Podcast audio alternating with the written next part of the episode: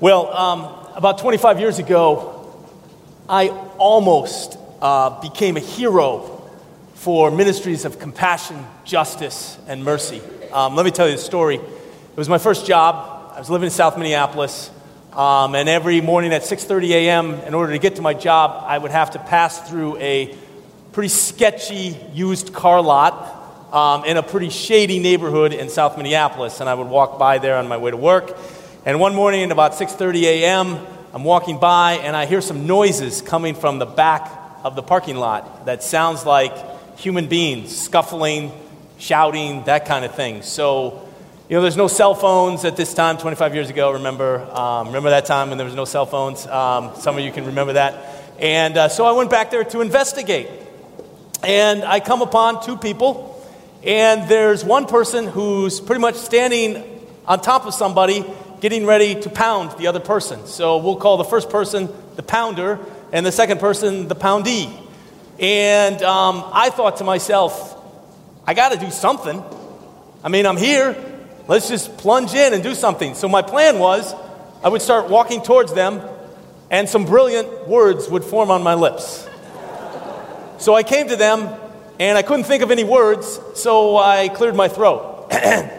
like that. They were pretty busy in what they were doing. This was, they were pretty intense. So they didn't really notice me. They didn't pay any attention. And so then I thought, well, I got to speak up. Again, I got to do something. I got to plunge in. So these were the brilliant words that formed on my lips.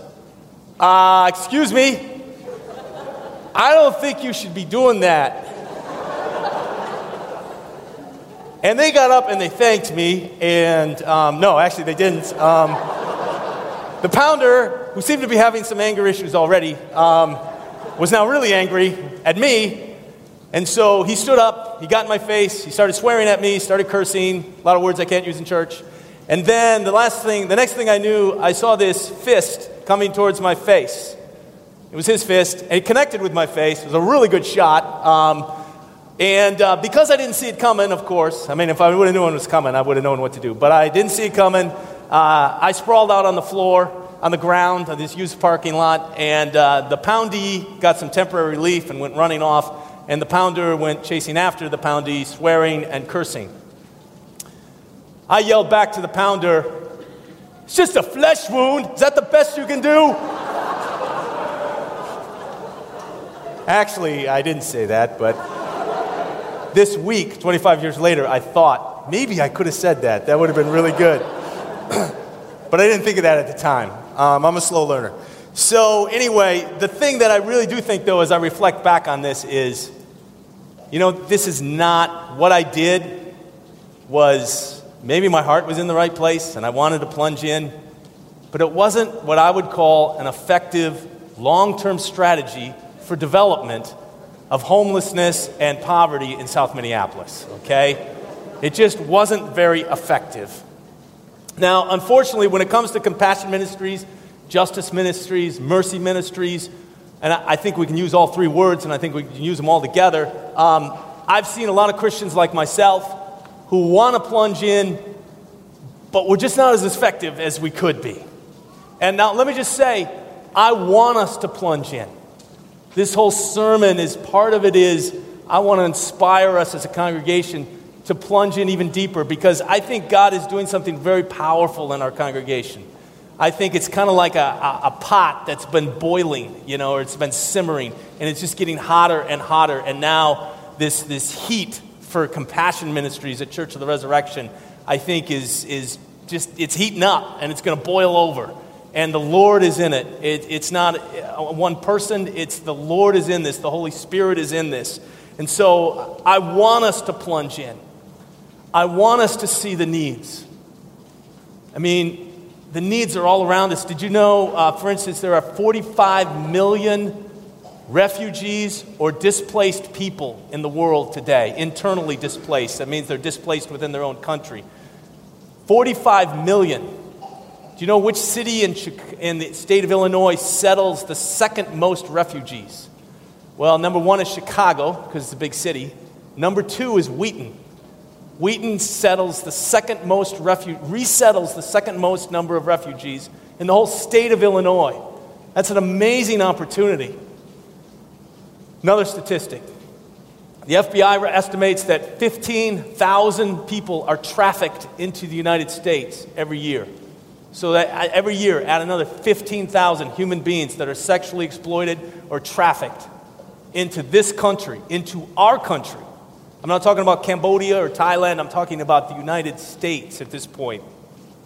Uh, we see the needs.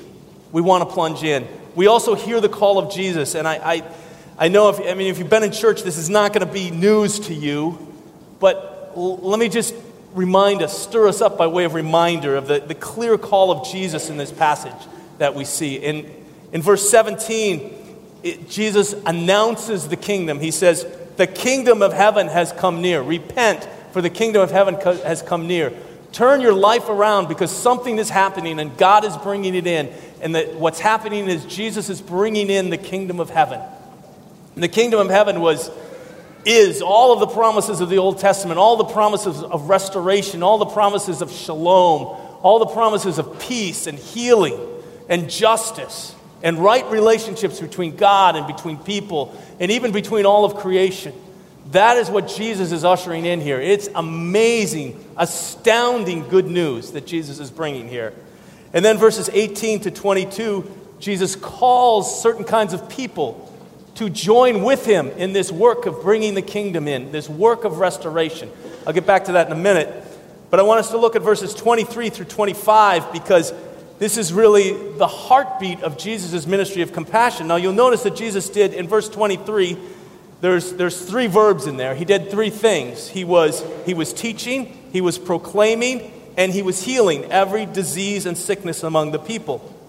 Father Kevin Father Stewart have been talking about evangelism. They've been talking about teaching and proclaiming. They've been talking about the proclamation of the gospel so that people can understand it and people can trust in Jesus. That's an essential part of Jesus' ministry teaching, proclaiming. But there's also another essential part of his ministry, which is healing.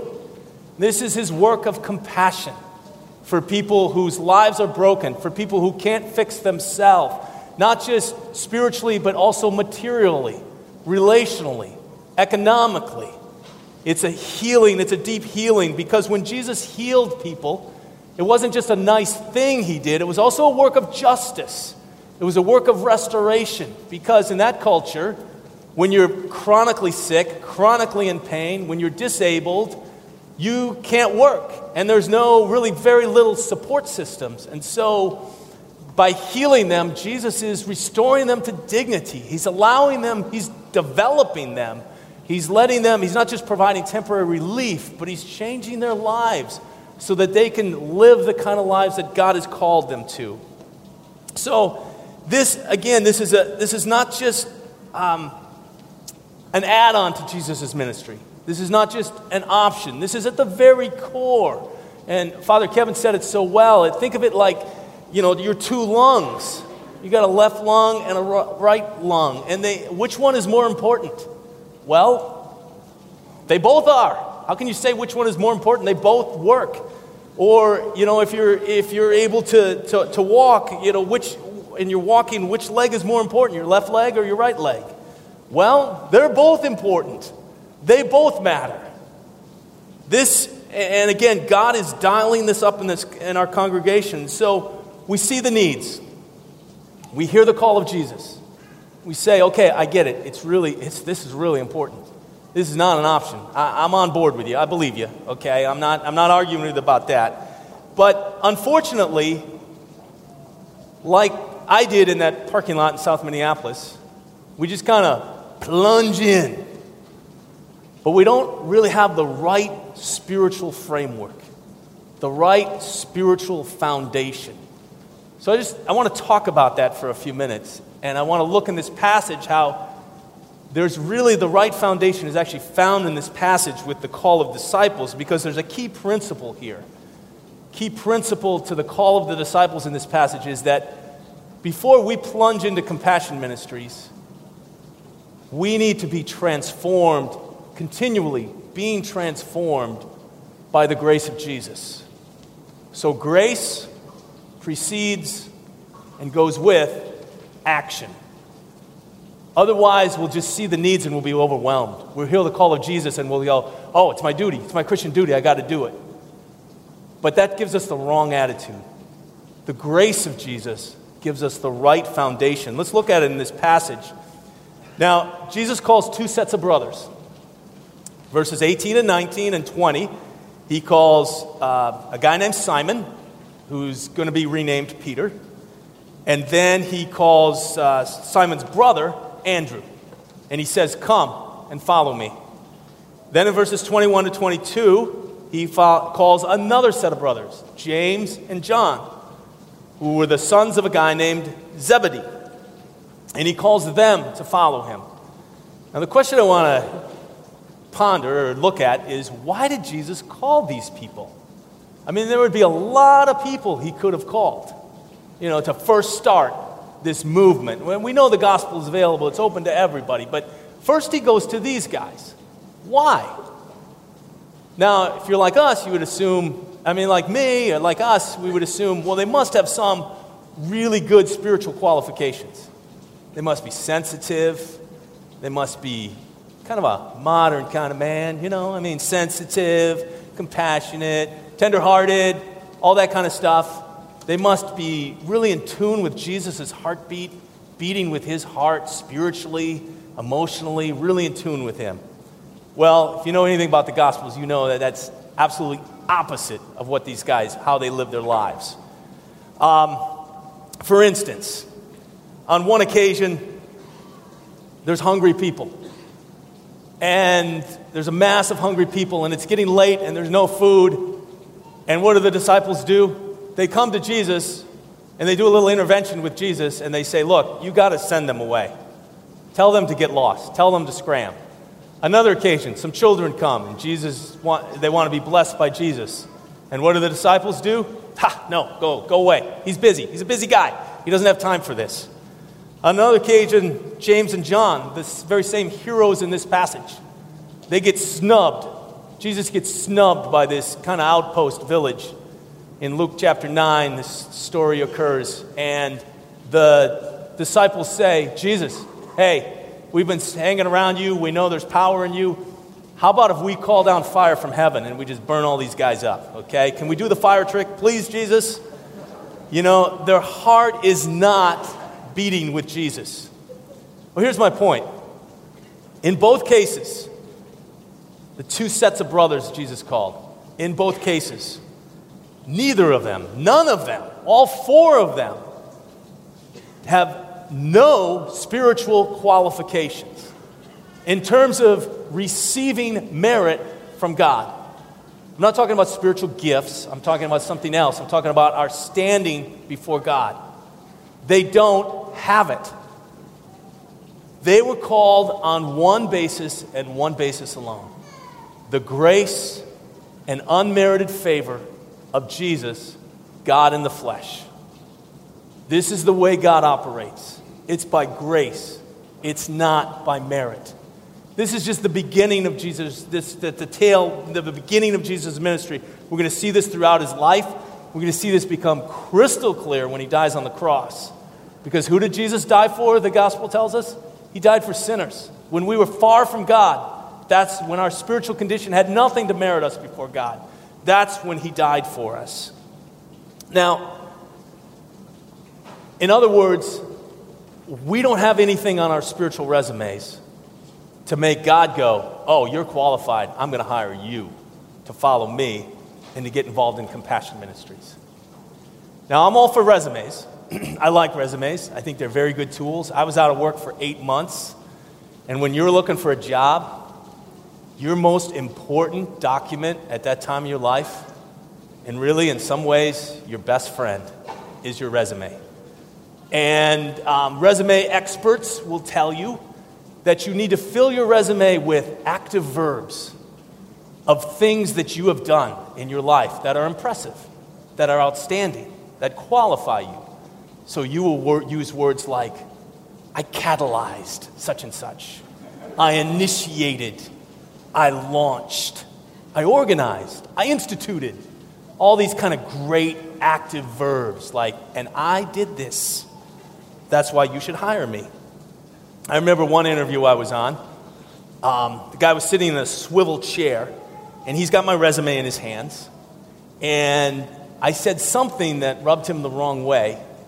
And he literally wheeled around in his chair, just like, he just looked at me like, oh. He wheeled around in his chair, dropped it in the garbage can behind him, wheeled back around, and said, I guess this interview is over. There's the door. And I'm thinking, dude, do you know how many things I initiated? Do you know how many things I analyzed? Do you know how many things I catalyzed? You know, I mean, I've done a lot of stuff. Look at those verbs on there. That's my life. Well, as shocking as that was, and by the way, don't feel sorry for me. I got a really great job eventually. So, um, just so you know. Um, but as shocking as that is, you know, that's not really unlike what Jesus does. I mean, some of us come to him with our impressive five page, res- it's not a resume, it's a curriculum vitae, okay? it's five pages. You got 109 active verbs on there of things that you've done in your life. And some of you this morning might feel like, man, I don't know, there's not much on my resume. My resume looks like maybe a 12 year old wrote it, you know? I just, spiritually speaking, I just don't have that much to offer God at this point in my life. You know, it really doesn't matter because, you know, when I see in this passage, this gospel reading, how Jesus chose the disciples, he's basically going to do the same thing. He's going to grab it, he's going to wheel around, throw it in the garbage, but he's going to do something different. He's not going to tell us to go away. He's going to say, Let me give you a real resume. And then he hands us his resume. And you go, Well, that's not my resume, that's your resume. And Jesus says, I know. That's my gift to you. I took on all your sin. I give you all my righteousness. That's the gospel. That's the beauty of the gospel. And so we go, okay, Jesus, if you want to give me my, your resume, I'll take it. Now, why is this so important to Compassion Ministries? Is this really, how does this connect to Compassion Ministries? Oh, here's the connection, and it's really important. If we don't get this, we will always be ministering to people out of a subtle but very real sense of superiority. Now, we might not even be aware of it, but people who are poor or people who have mental disabilities, you know, they might not have economic means, but they're not stupid. And they can pick up on this in a second. They can smell it out. So we won't say it, we won't think it, but our attitude will be, oh, let me help you, poor person, broken person, let me help you. Now, if I could summarize our whole strategy for Compassion Ministries at Church of the Resurrection, I could summarize about 80, 75, 80% of it with one word relationships. Relationships. It's all about relationships. It's not about doing things for people, it's about walking with people.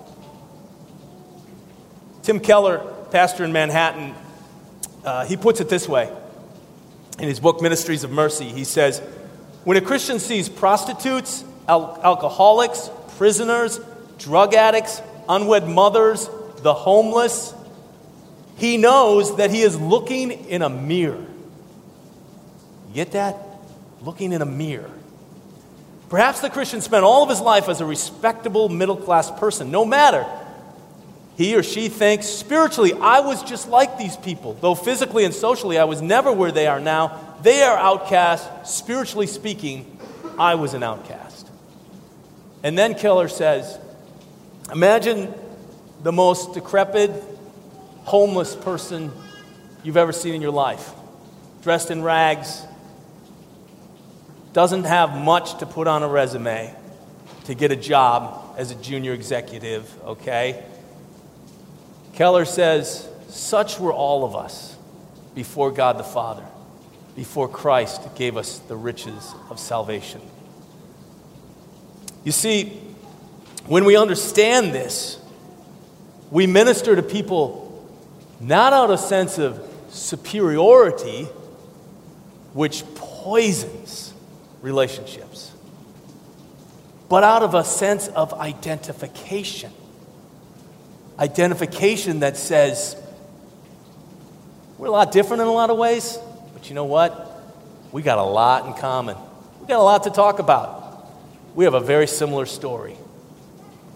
That's identification. That's the, the power of grace that enables us to walk beside people. Now, some of you might be thinking, okay, I get it. I, I'm totally with you. I was with you before you even started this sermon, okay?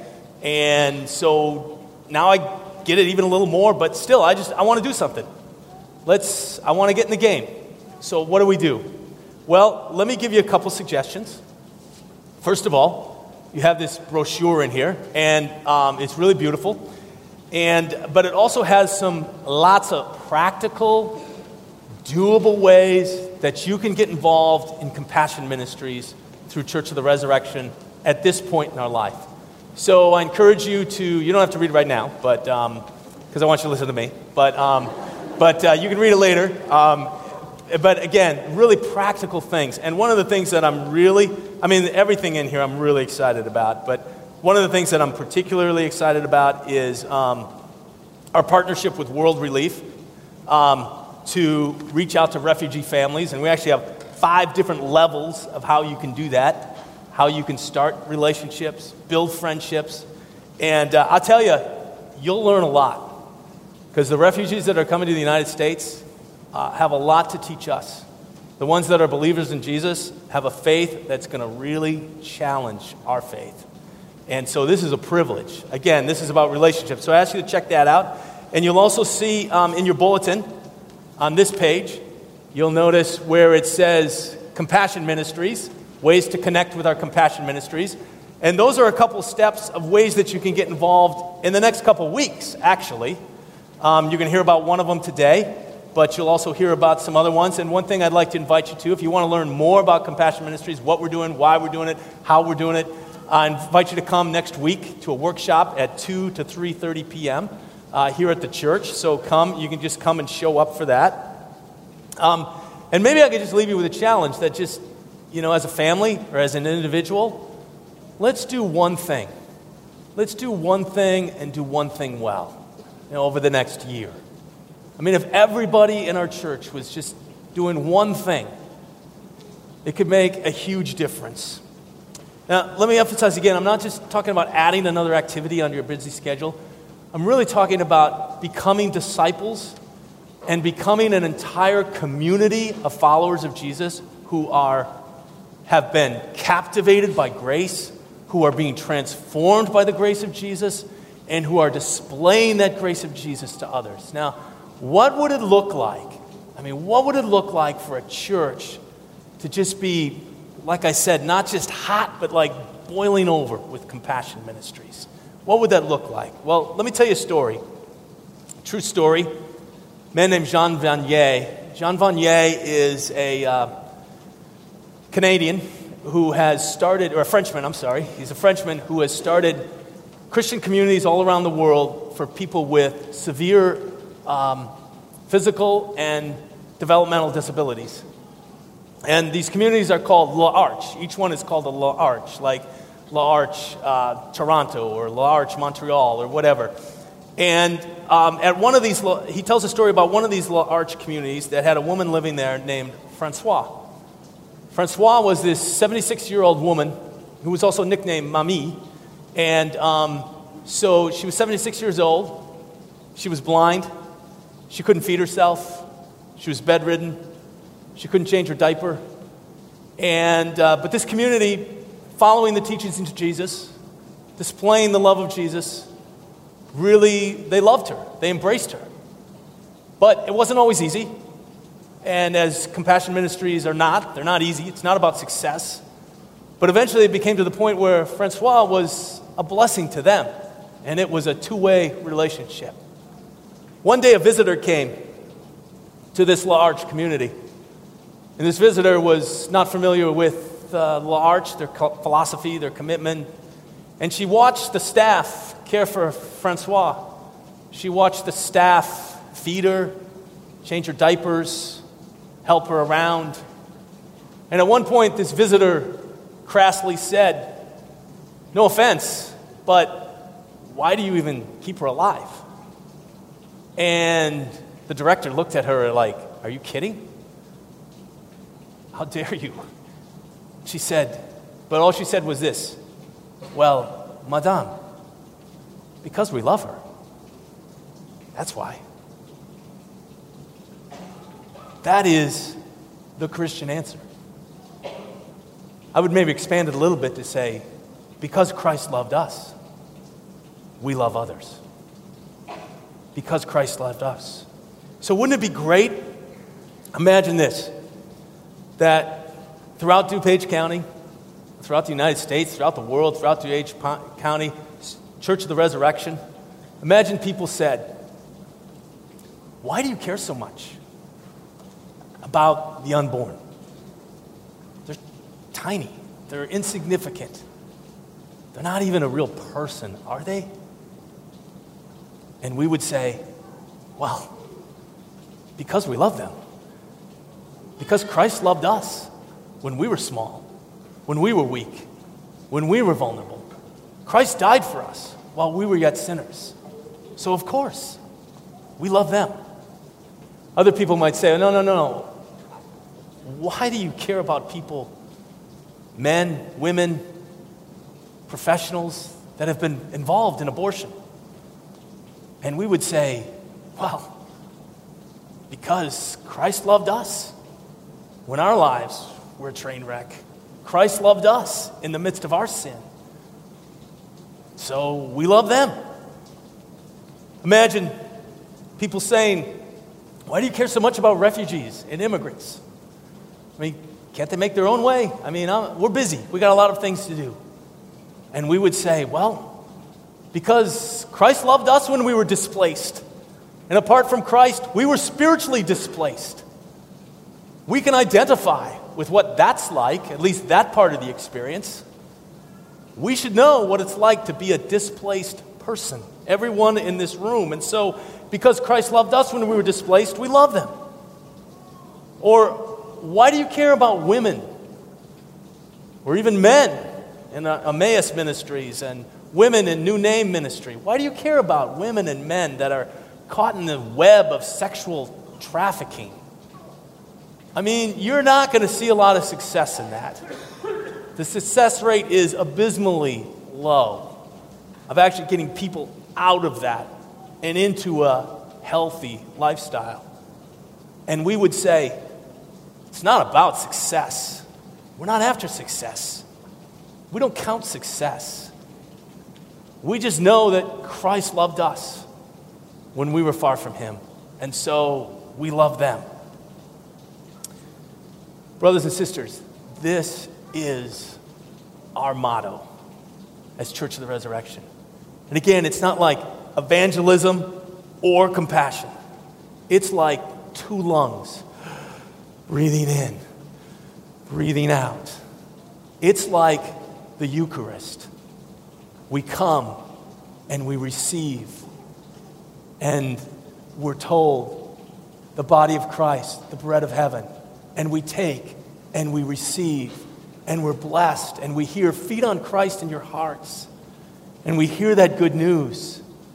So we breathe it in and then we breathe it out. When we leave here, we go to show that compassion to others.